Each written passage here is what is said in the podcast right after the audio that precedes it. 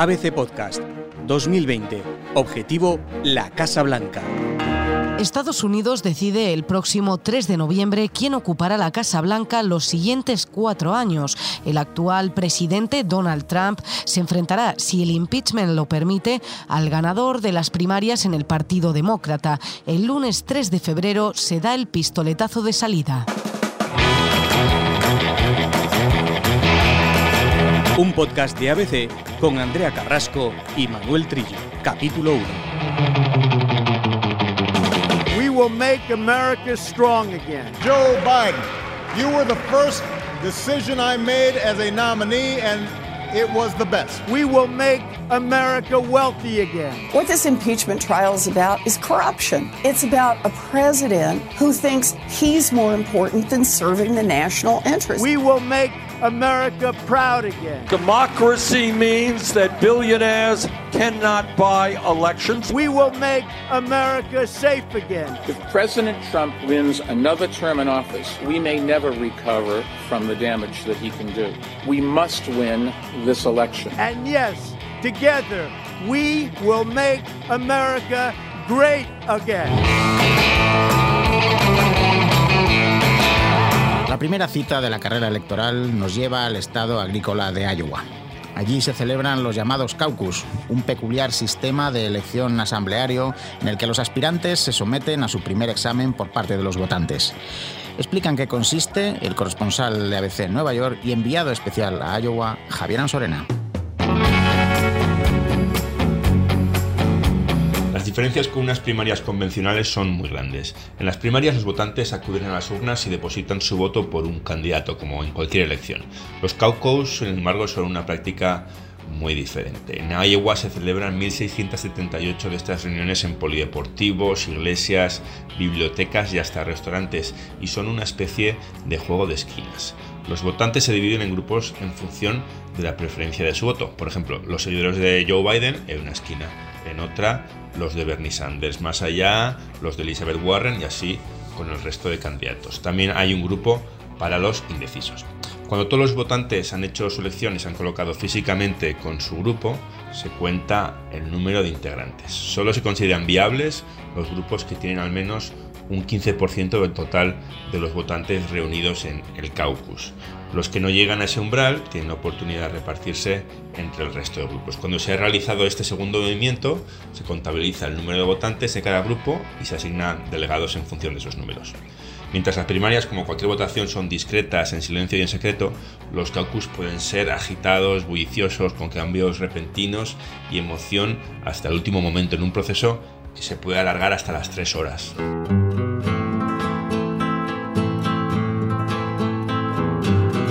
Los caucus de Iowa son la primera toma de temperatura para conocer el estado de forma con que llegan a las primarias los distintos candidatos. Así lo explica el experto John Thogby en un encuentro del Foreign Press Center del Departamento de Estado.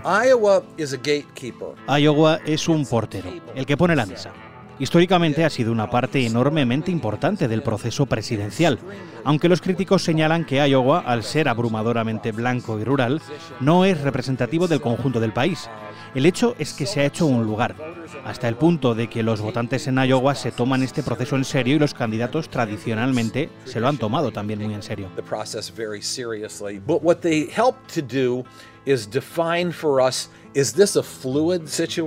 Pero a lo que nos ayudan es a definir, ¿es esta una situación fluida? ¿Quién tiene mejores opciones que otros? ¿A quién le está yendo bien? ¿A quién no le está yendo bien? ¿A quién debería irle mejor? ¿Quién ha cogido fuerza? quién está en caída. Tras la batalla de Iowa, quedan meses por delante de pugna por la nominación demócrata. Los aspirantes viajan de estado en estado por todo el país para hacer campaña e ir arañando votos de las bases, participando en debates televisados y organizando mítines en los puntos clave. Con ello tratarán de reunir la mayoría de delegados necesaria para ser proclamado candidato o candidata del Partido Demócrata a la presidencia en la Convención Nacional de julio que se celebra en Milwaukee. A los caucus de febrero han llegado una docena de aspirantes demócratas. El ex vicepresidente de Obama y senador Joe Biden ha comenzado el año a la cabeza en las encuestas. John Thogby explica por qué. ¿Qué es lo que los votantes reconocen a Biden? En primer lugar, hay cierta nostalgia de los años de Obama, cuando se le veía como un vicepresidente respetado y leal. Segundo, es el moderado del partido. Y los votantes demócratas de Iowa se dividen igual que se divide el resto del Partido Demócrata entre progresistas. Pero aquí hay una fuerte tradición moderada. Y en tercer lugar, a Biden se le reconoce más que a ningún otro candidato su potencial de derrotar a Donald Trump. Y eso es lo que le refuerza. Frente al moderado Biden, habrá que estar atentos a la evolución de izquierdistas como Bernie Sanders o Elizabeth Warren. En el caso del veterano Sanders, se observa un repunte en sus posibilidades. ¿Qué vemos que pasa ahora? Básicamente, tras el último debate hace 10 días, vemos a Sanders en ascenso. Vemos que está mejorando sus números hasta el punto de que en algunas encuestas está a la cabeza en Iowa. Los seguidores de Bernie Sanders aman a Bernie Sanders. Es importante si él va en cabeza. Eso sirve para considerar que si gana o está entre los dos primeros, Bernie Sanders tiene realmente una oportunidad de ir hasta el final y ganar la nominación. En cuanto a Warren, la incógnita es si recuperará el terreno perdido o el electorado demócrata la empieza a dejar de lado. Elizabeth Warren Elizabeth Warren fue la candidata de moda durante meses. De hecho, había tenido buenas actuaciones en los debates y la catapultaron al liderazgo tanto nacional como en Iowa. Ahora está en tercer lugar en Iowa. Las encuestas son variadas. Le dan el tercer puesto, pero la cuestión es si se mantendrá en esa tercera posición o recuperar lo que llamamos el equilibrio a bordo y volver al puesto en el que estaba. Otra de las claves será comprobar si la irrupción a golpe de chequera del exalcalde de Nueva York y multimillonario Michael Bloomberg acaba cuajando finalmente. Bloomberg, que entró en la carrera a última hora y no se ha presentado en Iowa ni en los otros estados que celebran primarias en febrero, espera remontar. No creo que sea muy probable, pero no lo descarto. La situación perfecta para él sería que no hubiera claridad después de Iowa y New Hampshire y que el apoyo a Biden se fuera disipando, planteando dudas sobre si este puede ganar, que a Sanders también le fuera muy bien, lo que enfurecería al aparato del Comité Demócrata Nacional y tuviera que llegar a alguien. Y eso es con lo que cuenta Bloomberg.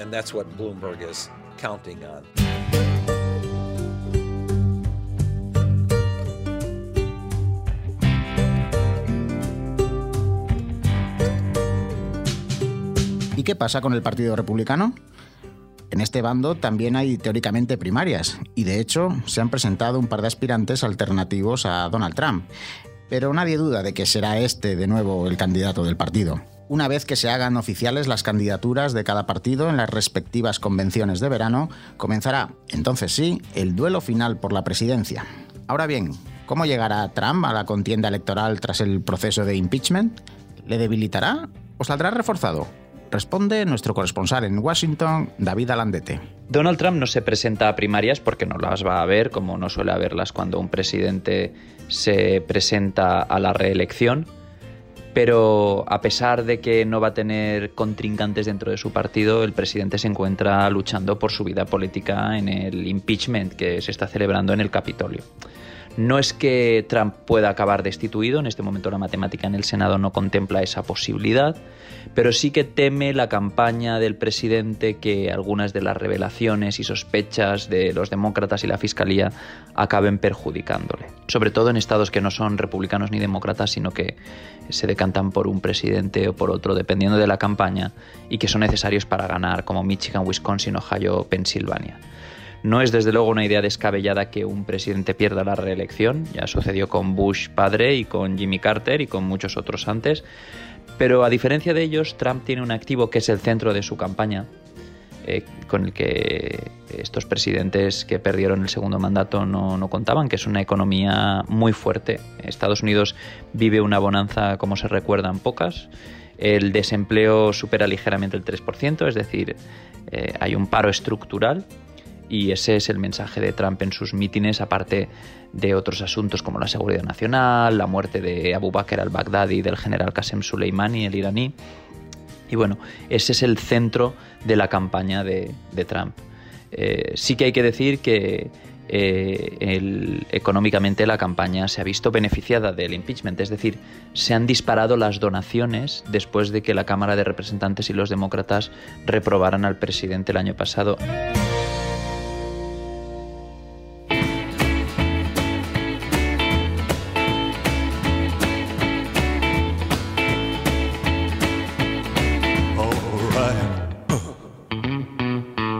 Día de la votación será, como es preceptivo, el primer martes después del primer lunes de noviembre, que en esta ocasión es el día 3 de ese mes.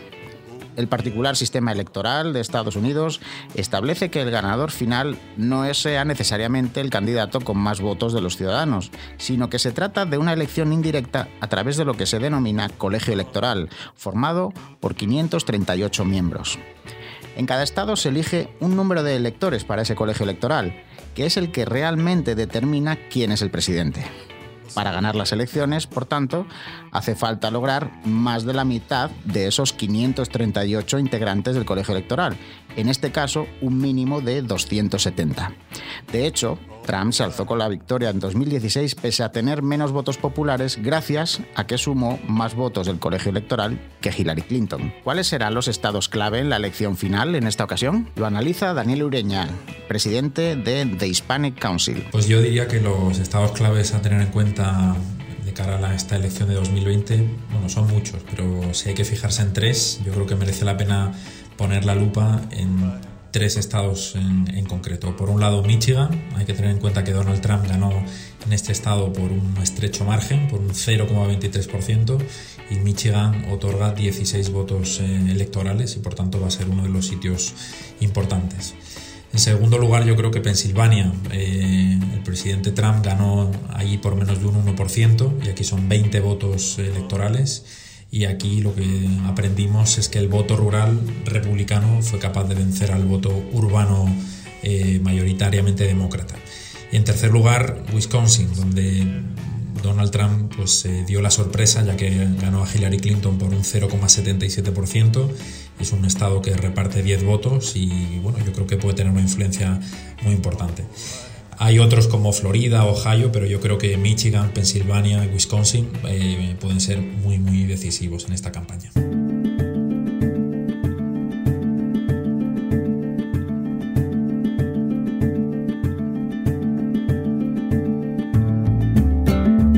Sea Trump o su rival demócrata, el presidente electo jurará el cargo para el nuevo mandato, como de costumbre, en la escalinata del Capitolio de Washington el próximo 20 de enero. Será hasta 2025 el jefe del Estado, líder del gobierno federal y comandante en jefe de las Fuerzas Armadas de la nación más poderosa del planeta.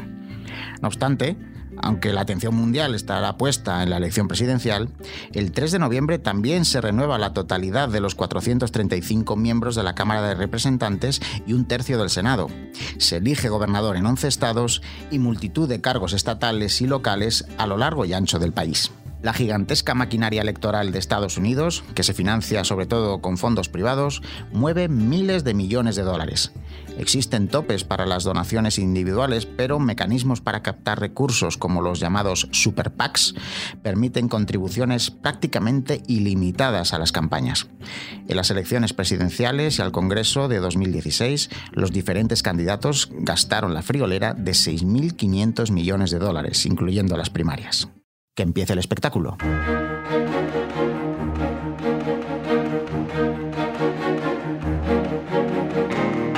Así está el terreno antes de que arranque el proceso de primarias el 3 de febrero.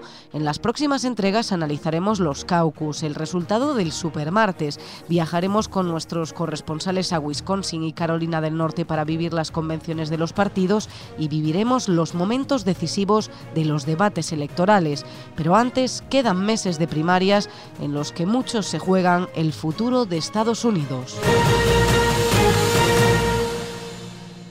2020, Objetivo La Casa Blanca, es un podcast de ABC con Andrea Carrasco y Manuel Trillo, y con la colaboración de Pachi Fernández y Diego Moreno. Puedes escuchar todos los capítulos en abc.es y en tu plataforma de audio preferida, buscando Reportajes ABC.